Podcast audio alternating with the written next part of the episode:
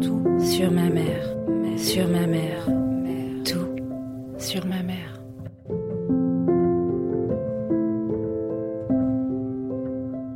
Bonjour à tous.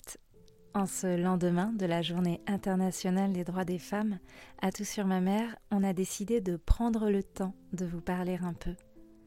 Évidemment, à travers les quelques témoignages que nous vous avons transmis ces derniers mois, on se rend compte que la thématique des droits des femmes est une lutte tant au niveau institutionnel que social, mais aussi au niveau des mentalités, de l'éducation et de la transmission. Et ce, quel que soit le pays d'origine. Ceci passe aussi, bien sûr, par le lien mère-fille.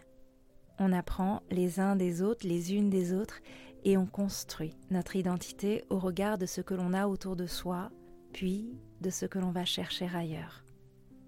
La lutte pour les droits des femmes devrait toujours se trouver sur le chemin des uns, des unes et des autres. On dirait pas comme ça, mais beaucoup de choses se sont passées depuis le lancement du podcast début décembre. Initialement, notre projet, c'était de raconter vos histoires et les liens qui vous unissent à vos mères. Nous voulions offrir de beaux portraits de femmes, raconter les élans, l'amour, la transmission, l'émancipation. Nous savions que nous allions recueillir de chouettes témoignages qui allaient nous émouvoir et résonner dans les vécus de beaucoup d'entre vous.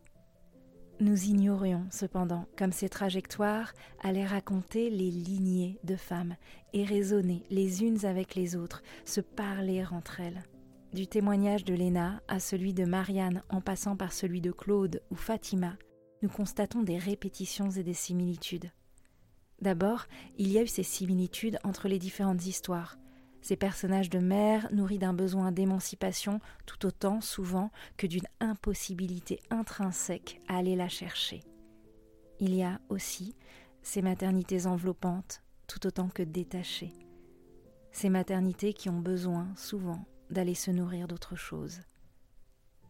Et puis, il y a les répétitions qui se jouent à l'intérieur même d'une lignée. Au départ, nous n'avions pas pensé que nous parlerions tant des grands-mères, voire des arrière-grands-mères. Et force est de constater que, dans l'histoire de Léna, de Fatima, de Marianne, de Maya ou de Claude, elles ont toutes toujours leur place dans la transmission, mais aussi dans la répétition des schémas. Qu'est-ce que cela dit de la construction de notre féminité? Qu'est-ce que cela dit d'une féminité qui n'a cessé de se transmettre telle qu'elle, de mère en fille, sur des générations, et que nous transmettons peut-être encore à nos filles inconsciemment.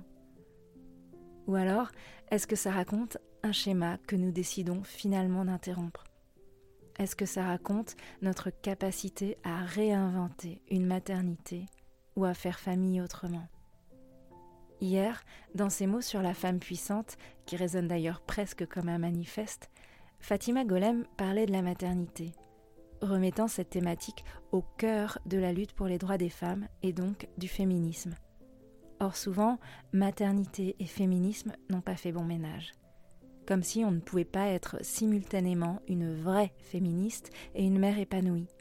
Comme si le féminisme rejetait la mère.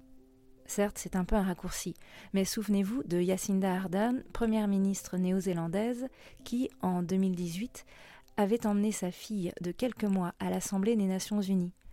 Acte militant pour certaines, confusion des genres pour d'autres. L'historienne Yvonne Knibiller s'est attachée à étudier la maternité comme pièce maîtresse de l'identité féminine, incitant les mouvements féministes à s'interroger sur leur rapport à la maternité. Son objectif, c'est la réinvention pour la femme des rapports entre vie privée et vie publique. Un horizon stimulant quelque part, Certes, je ne suis pas convaincue que la maternité soit LA pièce maîtresse de l'identité féminine, mais, comme l'écrivait Fatima hier, elle peut en être une composante sans que ce soit en contradiction avec l'engagement féministe. Tout est une histoire de choix. Et tout choix est personnel. Dans son livre intitulé Qui gardera les enfants Mémoire d'une féministe iconoclaste, paru aux éditions Calmant Lévy en 2007, Yvonne Knibiller s'interroge sur la conscience politique et féminine qui lui a été transmise à travers les figures de sa mère et de ses deux grands-mères. À tout sur ma mère, nous voulons suivre ce chemin d'interrogation. Dans les prochains épisodes, nous allons continuer à aller à la rencontre des féminins qui se disent.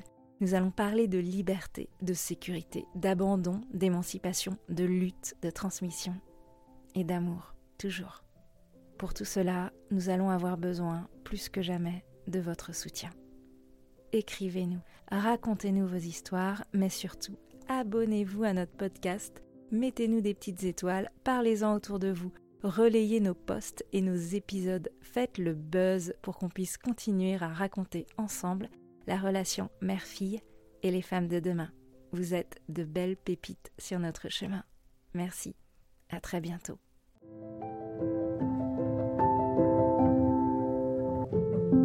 Sur ma mère, sur ma mère, tout.